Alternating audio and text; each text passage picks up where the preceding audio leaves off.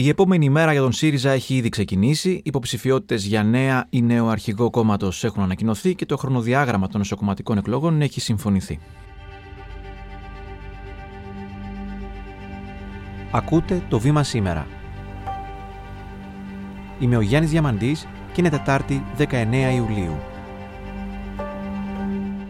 Μαζί μας ο πολιτικός συντάκτης της εφημερίδας Το Βήμα και της ιστοσελίδας στο βήμα.gr, Άρης Ραβανός. Άρη, ευχαριστώ πολύ που είσαι εδώ. Και εγώ ευχαριστώ Γιάννη, ευχαριστώ για την πρόσκληση για μία ακόμη φορά. Βάλτα μας λίγο κάτω σε μία σειρά. Να τα πάρουμε λοιπόν ένα-ένα. Είχαμε την Κεντρική Επιτροπή το Σαββατοκύριακο που μας πέρασε. Τα περισσότερα τα έχουμε διαβάσει, τα έχουμε ακούσει. Συμφωνήθηκε το χρονοδιάγραμμα και έχουμε τις υποψηφιότητες. Εδώ θα βάλω ένα αστερίσκο. Κρατήστε μικρό καλάθι, μπορεί να έχουμε και άλλη μία ακόμα υποψηφιότητα, γιατί δεν έχει κλείσει τυπικά το θέμα των υποψηφιότητων. Μπορεί δυνητικά να υπάρξει και άλλη μία υποψηφιότητα. Έχεις κάτι στο μυαλό σου; Ναι, αν θα είναι ο κύριος Τεμπονέρας, αν θα είναι υποψήφιος, ο κύριος Γιώργο Τεμπονέρας ο εργατολόγος, αν και ο ίδιος είχε βάλει το πλαίσιο και είπε ότι εγώ δεν ενδιαφέρομαι από τη στιγμή που το χρονοδιάγραμμα είναι συγκεκριμένο και όπως είδαμε στην Κεντρική Επιτροπή, το χρονοδιάγραμμα δεν ξέφυγε πολύ από την αρχική εισήγηση της πολιτικής γραμματείας κατά μία εβδομάδα μόνο. Άρα αντί για 3-10 Σεπτεμβρίου, πήγαμε και 16 Σεπτεμβρίου. Παραμένουμε να έχουμε δηλαδή fast track διαδικασίες. Με fast track διαδικασία, όσο δεν φαντάζεστε, υπό την έννοια πια ότι ήδη είμαστε περίπου 20 Ιουλίου, τελειώνει και ο Ιούλιος,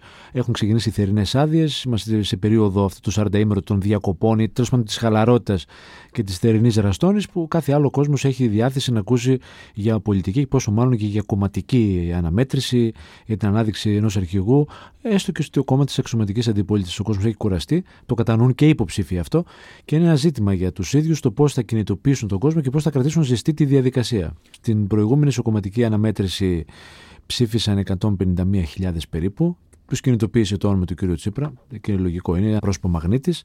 Από αυτή την έννοια έγινε η μέγιστη δυνατή κινητοποίηση και συμμετείχε τόσο μεγάλος αριθμός μελών. Προσωπική εκτίμηση με βάση και αυτά τα οποία έχω ακούσει και συζητήσει με πρόσωπα σημαίνοντα από το χώρο και του ιστορικού ΣΥΡΙΖΑ, σε ένα σπίσμο παλαιότερα, πρόσωπα τη αριστεράς με διαδρομή, ότι αν επιτευχθεί μια συμμετοχή γύρω στους 40.000, νομίζω θα είναι ικανοποιητικά, 40-45.000. Σα κάλεσα σήμερα εδώ για να ανακοινώσω την υποψηφιότητά μου για την ηγεσία του ΣΥΡΙΖΑ Προοδευτική Συμμαχία. Πάμε στις υποψήφιες και υποψήφιους. Να ξεκινήσουμε από την Εύη Αχτσιόγλου. Θέλω λίγο να μας κατατοπίσεις το τι πρεσβεύει ο καθένας και συνεπώς ποιοι στρατοί συγκεντρώνονται γύρω τους; Στρατούς με την κλασική έννοια του όρου που είχαμε παλαιότερα δεν έχουμε, όχι δεν έχουμε και εδώ, έχουμε και φράξεις, έχουμε και ομάδες, έχουμε και στρατόπεδα, έχουμε και αρχηγούς και πλαρχηγού και όλα αυτά τα οποία πάντα συζητάμε στις κομματικέ αναμετρήσεις. Τι έχουμε όμως εδώ, έχουμε αναδιάταξη των συσχετισμών και αλλαγή των δεδομένων. Γιατί αλλαγή των δεδομένων; Έφυγε ο Τσίπρας. Και από τη στιγμή που ο κύριος Τσίπρας αποχώρησε από το παιχνίδι, αυτή πάλι ποτέ ισχυρή ομάδα των Προεδρικών, η οποία είχε μέχρι ένα σημείο ομοιογένεια, μετά έσπασε και είχε υποομάδε, οι οποίοι βέβαια δήλωναν πίστη και υποταγή εντός εισαγωγικών κομματική στον κύριο Τσίπρα, αλλά δεν είχαν ενιαία γραμμή και δεν είχαν κοινή περπατησιά. Αυτό φαινόταν στο διάβατο χρόνο. Δηλαδή, χάρη υπήρχε εκείνος στο μελών, υπήρχε την ίδια στιγμή και ο κύριος Τζανακόπουλος, ο κύριος Ηλιόπουλος που ήταν μαζί του και ούτω καθεξής. Υπήρχαν διαφοροποιήσεις στις ομάδες. Αυτό φάνηκε και στην συνεδρίαση της Κεντρικής Επιτροπής και στην ψηφοφορία. Και εκεί διαρωτήθηκαν πολύ, μα πώς έγινε τώρα και πέρασε η άποψη για fast track διαδικασία, η οποία ήταν μια πρόταση ουσιαστικά που ήθελε και η Ομπρέλα, που στηρίζει σε μεγάλο βαθμό την Εφη αλλά και οι 53 που στηρίζουν τον Ευκλήδη Τσακαλώτο. Γιατί έγινε αυτό, Γιατί υπάρχει αυτή τη στιγμή και μια όσμωση αυτή τη αριστερής τάση με ένα τμήμα πολύ μεγάλο των λεγόμενων προεδρικών, οι οποίοι συντάχθηκαν μαζί τους και είπαν ναι, fast track διαδικασία, μια νέα υποψηφιότητα, πάμε όσο πιο γρήγορα γίνεται, γιατί το κόμμα πρέπει να αποκτήσει αρχηγό. Αστερίσκος, αυτή είναι μια άποψη να μην πάνε αργά οι διαδικασίες και του κυρίου Τσίπρα, ο οποίος ήθελε και αυτός γρήγορα να τελειώσει η διαδικασία. Καλό είναι, έχει πει να υπάρχει αρχηγό πάρα πολύ νωρίς εκεί στο ορόσημο της ΔΕΘ. Οι λεγόμενοι λοιπόν προεδρικοί, ποιοι από τους τέσσερις αυτή τη στιγμή διαθέσιμου υποψηφίους θα στηρίξει, πιστεύουμε; Κοίταξε, ένα μεγάλο κομμάτι των προεδρικών, αναμφίβολα, θα πάει με τον κύριο Παπά. Κατέθεσα σήμερα ενώπιον της Κεντρικής Επιτροπής την υποψηφιότητά μου για την Προεδρία του κόμματος. Γιατί ο κ. Παπάς ήταν ένας σημαίνον στέλεχο της κίνηση μελών, στηρίζεται από μέλη της ομάδας των Προεδρικών, τους έχουμε δει και από γνωστά ονόματα και πρώην βουλευτές.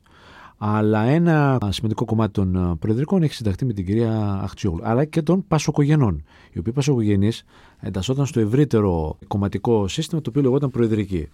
Και εκεί έχουμε δει τέτοιες κινήσεις. Δηλαδή, είδαμε να στηρίζεται η κυρία Τσόγλου από τη Λούκα Κατσέλη, από τον Γιάννη Ραγκούση, από τη Μαριλίζα Γιανακοπούλου και από άλλα στελέχη του ευρύτερου κλίματος που προερχόταν από το Πασοκό, η κυρία Κοπά, κυρία Μαριλίνα Κοπά, η καθηγήτρια κτλ.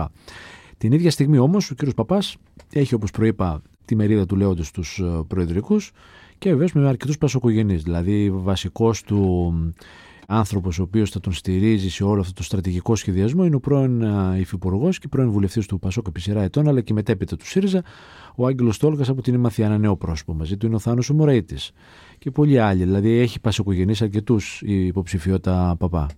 Η λεγόμενη ομπρέλα ποιον θα στηρίξει; Η λεγόμενη ομπρέλα η οποία είχε στι τάξει της, ήταν μια ευρύτερη ομάδα, η οποία είχε τον πυρήνα της όμως του 53. Εκεί έγινε μια συζήτηση προημερών, φάνηκε και στην ψηφοφορία. Η Ομπρέλα λοιπόν είναι σε πολύ μεγάλο μέρος με την κυρία Χτσιόγλου. Και εκεί βέβαια συνασπίζονται και άλλες υποομάδες. Υπάρχουν πρόσωπα, παραδείγματος χάρη ο κύριος Νάσος Ηλιόπουλος, ε, και ο κ. Τζανακόπουλος, οι οποίοι είναι μαζί, πορεύτηκαν και μαζί στις εκλογές στην Α Αθηνών, οι οποίοι στηρίζουν την κυρία Αξιόγλου. Υπάρχει ο κ. Χαρίτσης επίσης, της νεότερης γενιάς. Υπάρχει ένα πολύ μεγάλο κομμάτι από τα λεγόμενα think tank του κόμματος, όπως το Ινστιτούτο Εναλλακτικών Πολιτικών, που στηρίζουν την κυρία Αξιόγλου. Άρα και μεγάλο κομμάτι της ομπρέλας όμως συντάσσεται μαζί της. Υπάρχει όμως και η παλιά ομάδα η οποία έχει πολλά χρόνια παρουσία των 53, οι οποίοι 53 θεωρούσαν ότι για λόγους ταυτοτικούς αλλά και για λόγους συμβολισμού έπρεπε η συγκεκριμένη τάση, η ομπρέλα, με τόσα χρόνια πολλά διαδρομή, και είναι ταυτοτικό για τους ίδιους, να έχει μια παρουσία σε αυτήν τη σοκομματική αναμέτρηση περισσότερο για την καταγραφή. Και έτσι πιέστηκε και ο κύριος Τσακαλώτος να είναι υποψήφιος. Ε, Όπως καταλαβαίνετε, σας κάλεσα εδώ για να ανακοινώσω την υποψηφιότητά μου σε μια δύσκολη στιγμή. Μια υποψηφιότητα όμως η οποία δεν ξέρω πώς θα περπατήσει και τι ακριβώς θα κάνει, θα καταγράψει ένα σημαντικό ποσοστό. Έχει πολιτικό ιδεολογικό πρόσωπο και νομίζω ότι έβαλε και στο δημόσιο διάλογο πράγματα τα οποία έχουν ενδιαφέρον για την επόμενη μέρα για τη χώρα κυρίως, όχι τόσο για το κόμμα του ΣΥΡΙΖΑ. Χρειάστηκε να πιεστεί δηλαδή ο Ευκλήτης Τσακαλώτος για να υποβάλει. Ε, πιεστεί. Το λέω με την καλή έννοια, όχι ότι έγινε κάποιο είδους μεγάλη συζήτηση και κόντρα ότι κατεβαίνω δεν κατεβαίνω. Απλά ο Ευκλήτης Τσακαλώτος είναι ένας αριστερός πολιτικός. Έχουμε ακούσει πολλές φορές αναφορές στο Μάρξ, έτσι, αν άκουγες για τον Gaines, πώς θα σου φαινόταν; Καθώς σκεφτόμουν τι θα πω σήμερα, σκέφτηκα τι έλεγε ο Keynes για τον πολιτισμό. Γιατί εκτός από σπουδαίος οικονομολόγος, ήταν και υπεύθυνο στα τελευταία χρόνια της ζωής του για τη χρηματοδότηση της τέχνης στη Βρετανία. Και έλεγε ότι το κράτος δεν πρέπει να πει, πόσο μάλλον να περιορίζει. Το κράτος πρέπει να δίνει ευκαιρίες, να δίνει ε, αυτοπεποίθηση και κουράγιο, να δίνει χώρο. Δηλαδή προχθές στην παρουσίαση της υποψηφιότητάς του ακούσαμε να ομνεί πίστη εντός εισαγωγικών στο Gaines. Άρα μίλησε για τις κινησιανές πολιτικές, οι οποίες είναι αναγκαίες για την επόμενη μέρα, για το ρόλο του κράτους κτλ. Άρα πράγματα τα οποία τα έλεγε και η Ευρωπαϊκή Σοσιαλδημοκρατία τα τελευταίες δεκαετίες. Άρα έχουμε και μια αλλαγή και στο λεξιλόγιο και του κυρίου Τσακαλώτη και στην προσέγγιση του στα πράγματα. Θα επιστρέψουμε στο ιδεολογικό διακύβευμα αυτών των εκλογών στο ΣΥΡΙΖΑ, αλλά να κλείσουμε τις υποψηφιότητες με τον Στέφανο Τζουμάκα, που προκάλεσε αρκετά ερωτηματικά. Ναι, για πολλούς ήταν έκπληξη η υποψηφιότητα του Τζουμάκα, ακόμα και για εμάς που καλύπτουμε το, το ρεπορτάζ, γιατί κανένας δεν είχε ακούσει ή συζητήσει περί της υποψηφιότητας του Τζουμάκα. Νομίζω ότι και ο ίδιος το αποφάσισε τελευταία στιγμή και το ανακοίνωσε στην Κεντρική Επιτροπή και μάλιστα κατά την κλασική πασοκική διαδικασία κατέθεσε την υποψηφιότητα του στο Προεδρείο ε, βγήκε στους δημοσιογράφους, μοίρασε την ομιλία του και μετά πήγε μέσα και ανακοίνωσε την υποψηφιότητα του. Έτσι γινόταν και παραδοσιακά στο, στο Πασόκ πρώτα, γινόταν η κατάθεση στο Προεδρείο της Κεντρικής Επιτροπής ή του Συνεδρίου. Βλέποντας την εξέλιξη και έχοντας μερικές σταθερές απόψεις που είναι σοβαρές για τη χώρα και για την Ευρωπαϊκή Ένωση, είπα ότι χρειάζεται μια πολιτική υποψηφιότητα να ξαναγυρίσουμε στην πολιτική. Ε, ο Τζουμάκας. Ε, ο Τζουμάκας, ένα πρόσωπο το οποίο, ναι, διαρωτούνται κάποιοι γιατί κατέθεσε υποψηφιότητα. Νομίζω ήθελε με τον τρόπο του να σηματοδοτήσει την ανάγκη επιστροφής της πολιτικής στο επίκεντρο, συζήτησης σε ιδεολογικά ζητήματα και όχι τόσο σε μηχανιστικά και οργανωτίστικα και μηχανισμών και ό,τι αυτό συνοδεύει για τις τάσει, για τις ομάδες, τις φράξεις, πόσοι από εδώ, πόσοι από εκεί. Και αν συζητήσει κανείς μαζί του, παραδείγματος ευρύτερα και επί της ουσίας, νομίζω αυτό είναι το διατάφτα. Δεν ήθελε ούτε να κερδίσει, ούτε να δρομολογήσει τα πράγματα προς μια κατεύθυνση. Κυρίως να βάλει το πολιτικό και ιδεολογικό περιεχόμενο. Να το θέσουμε το ιδεολογικό και εδώ μεταξύ μας. Το ερώτημα, είμαστε οι Σιριζέοι τελικά κεντρώοι ή αριστεροί, θα παίξει τελικά αρκετά σημαντικό ρόλο στο ποιος θα εκλεγεί πρόεδρος; Κοίταξε, σε μια φάση αλλαγής των δεδομένων πανευρωπαϊκά, το να συζητάμε τώρα πάμε προς τα αριστερά ή πάμε προς το κέντρο, νομίζω είναι και λίγο λάθος. Αν το δεις και στην Κεντρική Επιτροπή αλλά και στις δημόσιες τοποθετήσεις τους, προσπαθούν να τα παντρέψουν και τα δύο. Δεν θέλουν ούτε να κλείσουν την πόρτα στην αριστερά, ούτε και προς το κέντρο. Είναι προφανές ότι από τις υποψηφιότητες δίνεται ένα στίγμα. Δηλαδή, ο Τσακαλώτος, ναι, θέλει μια πιο αριστερή ταυτότητα στο κόμμα, αλλά την ίδια στιγμή δεν μπορεί να αποκλείσει και τους κεντρώους. Η Ακτιόγλου είχε πει τη φράση όταν στο Δύο Αθηνών ανακοίνωσε την υποψηφιότητά τους: Είμαστε με τους πολλούς. Οι αντίπαλοι μας κατασκευάζουν το δίλημα προς την αριστερά ή προς το κέντρο. Για μας δεν υπάρχει τέτοιο δίλημα. Ξέρουμε πολύ καλά με ποιους είμαστε. Είμαστε με τους πολλούς, είμαστε με το δίκιο. Ούτε αριστερά, ούτε κέντρο, είμαστε με τους πολλούς. Άρα προσπαθώ να ανοίξω μια ομπρέλα και να τους χωρέσω όλους μέσα. Ο παπάς είναι πιο σαφής. Μιλάει για τον προοδευτικό κόσμο και το κέντρο. Κέντρο-αριστερά. Χωρίς όμως να παραβλέπει και αυτό στον κόσμο της αριστεράς, γιατί όπως έλεγε και προηγουμένω σε ένα καφέ που έκανε με τους πολιτικούς συντάκτες, από τα γενοφάσκια μου είμαι αριστερός. Αλλά σε κάποια ζητήματα ταυτίζεται περισσότερο με αυτό που λέμε εθνικό-πατριωτικό πασόκ, στα εθνικά, στα ελληνοτουρκικά. Δηλαδή υπάρχει μια πιο διαλλακτική στάση από μερικούς το χώρο της αριστεράς εντός ΣΥΡΙΖΑ και μια πιο σκληρή γραμμή στο ιστορικό του ΣΥΡΙΖΑ από ανθρώπους που έχουν επαφές ή προέρχονται από το Πασόκ ή έχουν επαφές με ανθρώπους του Πασόκ. Επιστρέφουμε σε 30 δευτερόλεπτα μετά το μήνυμα που ακολουθεί. Το βήμα που εμπιστεύεσαι καθημερινά στην οθόνη σου. Έγκυρες ειδήσεις από αξιόπιστες πηγές. Πολιτικές αναλύσεις και γνώμες από δυνατές υπογραφές. Διπλωματία και διεθνές περιβάλλον. Πολιτισμός του σήμερα και τάσεις του αύριο. Οικονομία και ανάπτυξη. Podcasts που εξηγούν τις ειδήσεις. Νέες εποχές με τεχνολογία και επιστήμη. Το βήμα.gr. Το δικό σου βήμα κάθε μέρα. Οι εκλογικές διαδικασίες εντός κομμάτων στο παρελθόν σε πολλά κόμματα μας έχουν δείξει ότι πολλές φορές προκύπτουν μετά συνεργασίες μεταξύ των συνυποψηφίων. Εδώ, σε αυτή τη διαδικασία του ΣΥΡΙΖΑ, διαφαίνεται κάποιο ενδεχόμενο συνεργασία μεταξύ αυτών που τώρα θα διεκδικήσουν την Προεδρία; Κοίταξε, στην παρούσα φάση όχι. Αλλά μας έχει δείξει η ιστορία ότι και όσοι ξεκινάνε δεν φτάνουν μέχρι το τέλος και έχουμε παρετήσεις. Να σου θυμίσω την περίπτωση, επειδή κάλυπτα 13 χρόνια Νέα Δημοκρατία, την περίπτωση Αβραμόπουλου. Δεν είναι οι ίδιες συνθήκες και είναι διαφορετικά κόμματα και άλλη κουλτούρα, αλλά έχει σημασία. Παρετείται ο Αβραμόπουλος, συμμαχεί με τον Σαμαρά και είναι αυτός ο οποίος ουσιαστικά βάζει και τις βάσεις για να γίνει η εκλογή από τη βάση. Άρα ανατρέπει τα δεδομένα. Και η πανίσχυρη Μπακογιάννης, την οποία την υποστήριζαν άπαντες, η ΤΑΤΕ ανοίγει το παιχνίδι στη βάση, διευρύνεται, φεύγει από το κομματικό πλαίσιο, φεύγει από τον πυρήνα των ε, ψηφοφόρων που είναι μέλη του συνεδρίου, ανοίγει στην κοινωνία και χάνει από τον κύριο Σαμαρά. Αλλά τι γίνεται, λίγο πολύ όμως βλέπουμε και τις νέες ηγετικές ομάδες που διαμορφώνονται στο κόμμα με βάση αυτές τις υποψηφιότητες. Δηλαδή, βλέπεις ότι η κυρία Αξιόγλου έχει στο πλευρό του τον κύριο Νάσο Ηλιόπουλο. Άρα, αυτόματα, αν κλεγεί την επόμενη μέρα, ξέρουμε ότι ο κύριος Ηλιόπουλος θα είναι νούμερο 2 ή νούμερο 3. Το ίδιο και ο κύριος Χαρίτσης δύο πρόσωπα τα οποία είναι της νεότερης γενιάς, γι' αυτό το λέω, που σηματοδοτεί κάτι και αυτό. Από εκεί και πέρα βλέπεις ε, τι γίνεται στην περίπτωση του κ. Παπά. Δίπλα του, σου είπα νωρίτερα, είναι ο κ. Τόλκα, πρώην υφυπουργός κτλ. Άρα έχεις λίγο πολύ και ένα κλίμα τι γίνεται.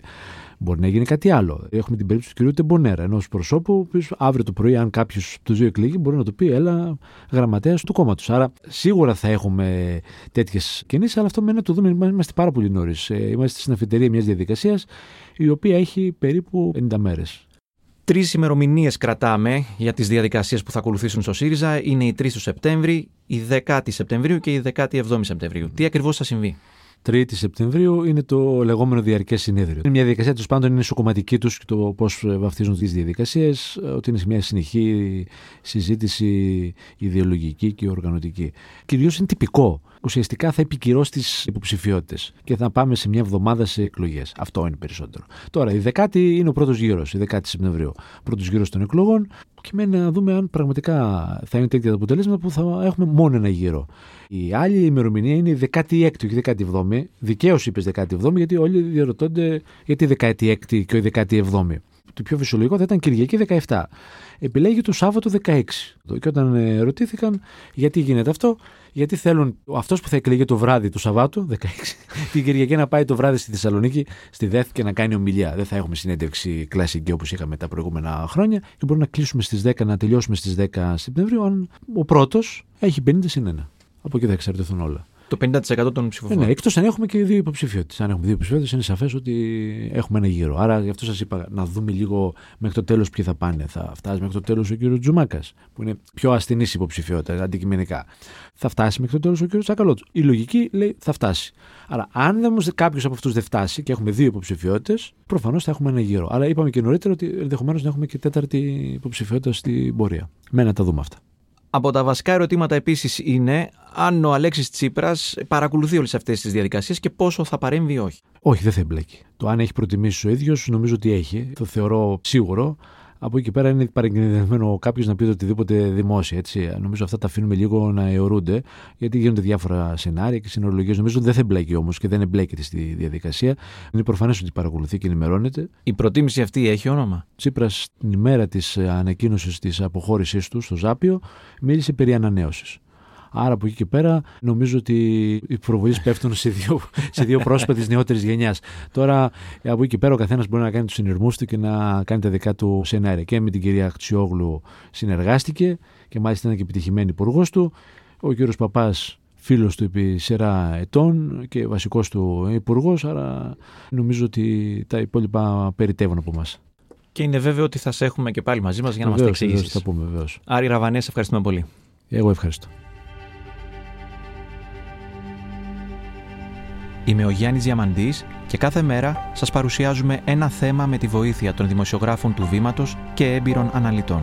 Ευχαριστούμε που μας ακούσατε. Ακολουθήστε το βήμα σήμερα στο Spotify ή στα Apple Podcast για να μην χάνετε κανένα επεισόδιο. Το σημερινό επεισόδιο επιμελήθηκε η Κατερίνα Μπακογιάννη. Δημοσιογραφική παραγωγή Έλενα Κούση και Κατιάνα Καλιγέρου. Ηχοληψία και τεχνική επεξεργασία ήχου Στέλιος Τρενταφύλου και Ηλέκτρα Ασιθιανάκη. Το βήμα σήμερα. Εξηγούμε τις ειδήσεις.